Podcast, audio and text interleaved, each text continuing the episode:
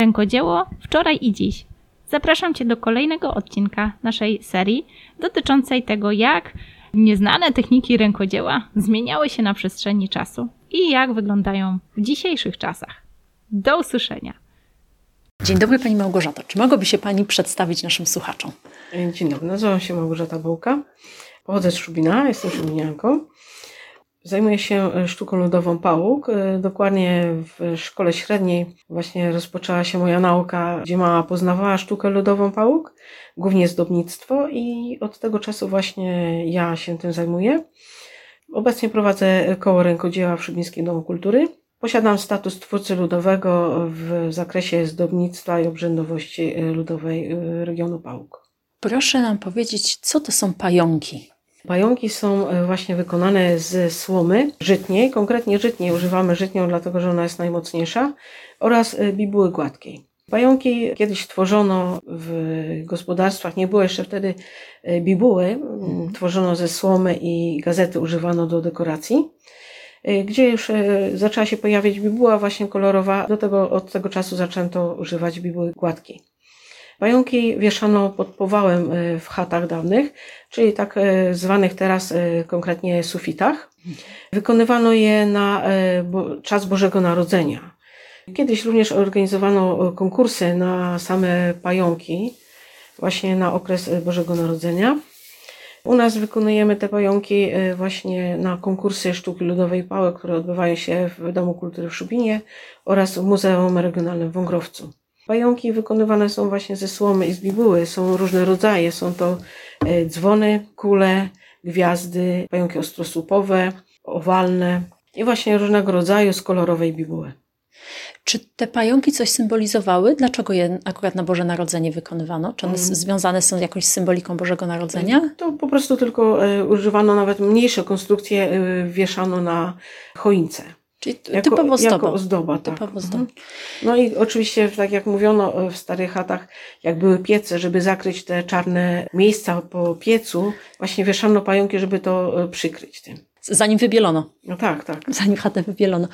Czy kolorystyka pająka jest jakoś określona, czy to jest dowolne? E, dowolna kolorystyka, dlatego teraz to właśnie tym bardziej, jak jest współcześnie, mamy nawet 20 odcieni jednego koloru bibuły, mm -hmm. także dowolność, dowolność kolorów, w zależności kto po prostu jaki ma gust, nie jest nic narzucane. I jak długo się wykonuje takiego pająka? Jeżeli chodzi o dzieci i młodzież, które wykonują u mnie na zajęciach, spotykają się dwie godziny w tygodniu. -hmm. To jak rozpoczynamy zazwyczaj po Bożym Narodzeniu, to kończymy to w marcu lub w kwietniu, w zależności jak e, właśnie przypadają. E, w międzyczasie mamy przerwę na wielkanocne ozdoby, mm -hmm. ale tak to dwa, trzy miesiące różnie. Na wykonanie. Tak, ja potrzebuję to mniej, jak wykonuję w domu, także. ale te dwa tygodnie minimum ja potrzebuję na to. W zależności od rodzaju tak, pająka. Tak. Bo jeżeli robię pająka e, dzwon, no to oczywiście każda kula, każdy składa się z 30 płatków, które muszą być osobno powywijane i e, każdy łańcuch przeplatany jest słomką i trzema bibułkami. No i to wszystko musi właśnie, każda bibuła musi być wywinięta osobno. I to wtedy te dwa tygodnie to jest na przykład po pięć godzin dziennie, czy to jest więcej, no, Zazwyczaj mniej? to jest wieczorami, nie? w zależności jaka pora dnia i czy są obowiązki, czy nie. No, na pewno sobota to już jest większe, tak. więcej czasu na wykonanie mhm. właśnie. No oczywiście najpierw trzeba wyciąć wszystkie kółka, później ponacinać, no i zabrać się za wywijanie. Jak już są powywijane właśnie płatki, wtedy przystępuje do e, składania mhm. Mm, łańcuchów. I później, tak jak na przykład pająk dzwon ma 20 e, łańcuchów, gdzie 10 kul jest większych, 10 mniejszych i do tego właśnie potrzebne są dwa koła, na mhm. których przymocowywane są te wszystkie łańcuchy. Czy łatwo się przewozi takiego pająka? Bo to jest kruche, prawda? Jak tak, tak to, to e, jeżeli chodzi o pająk dzwon, to jest jak najbardziej łatwy do transportu, bo składa się koło na mhm. koło i łańcuchy się później rozciągają. Natomiast jeżeli chodzi o ostrosłopowe, czy kule, czy gwiazdy, to już jest gorzej, dlatego że tego się nie złoży. Mhm. Czyli tutaj jakiś specjalny karton, coś, tak. gdzie można go gdzie można go zawieść. Mówiła Pani, y, że dzieci się uczą, że prowadzi Pani zajęcia. A czy są osoby dorosłe, które chciałyby się zająć tą tematyką i zostać y, na przykład też twórcą ludowym w przyszłości? U mnie akurat y, też chodzą na zajęcia mm, dwie panie dorosłe. Powiem szczerze, że właśnie od dwóch lat mam dziewczyny, które ukończyły 18 lat, zaliczają się do grupy dorosłych, one już też chodzą.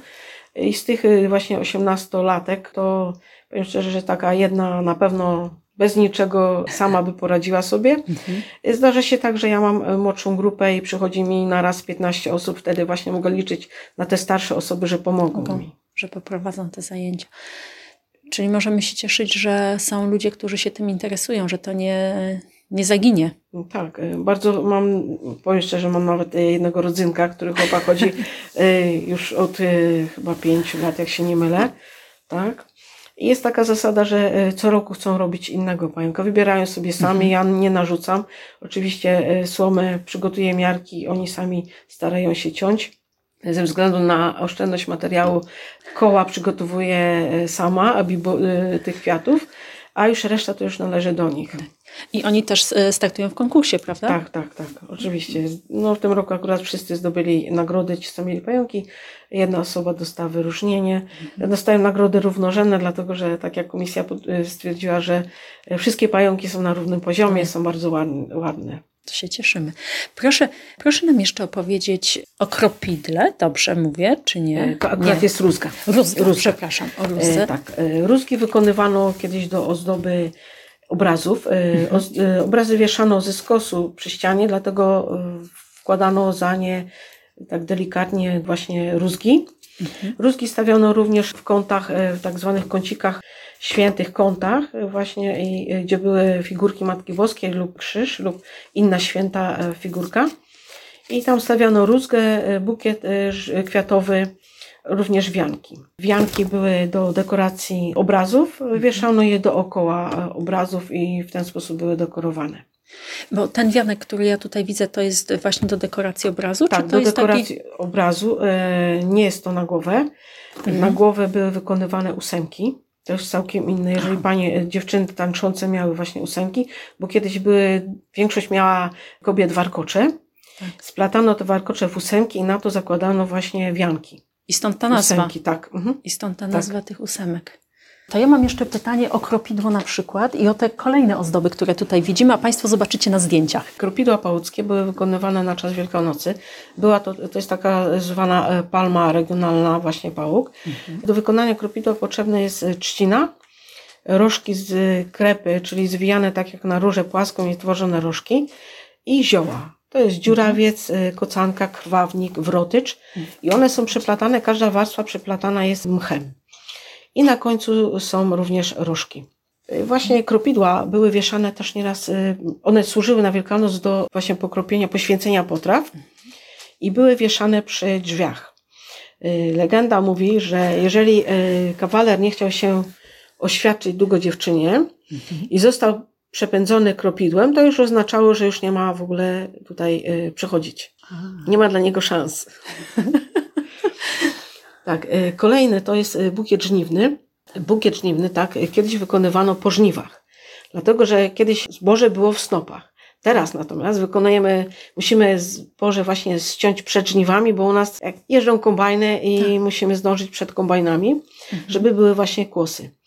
I kłosy dekorowane są y, właśnie z bibuły, ponacinane tak samo jak do pająków. Kółka ponacinane, powywijane, po siedem płatków. Są wycinane gwiazdki, zakończone taką jakby chorągiewką zieloną, y, czyli właśnie podklejone. To tak zwany listek. Wykonywano również y, plotki żniwne. Do wykonania plotek żniwnych potrzebna jest słoma gotowana już w tej chwili. Kiedyś tylko wystarczyło zaparzyć, bo była inna i je się właśnie wyplata zaporzoną, czyli mokra słoma, ona jest wtedy, ma możliwość e, wywijania lub zaginania.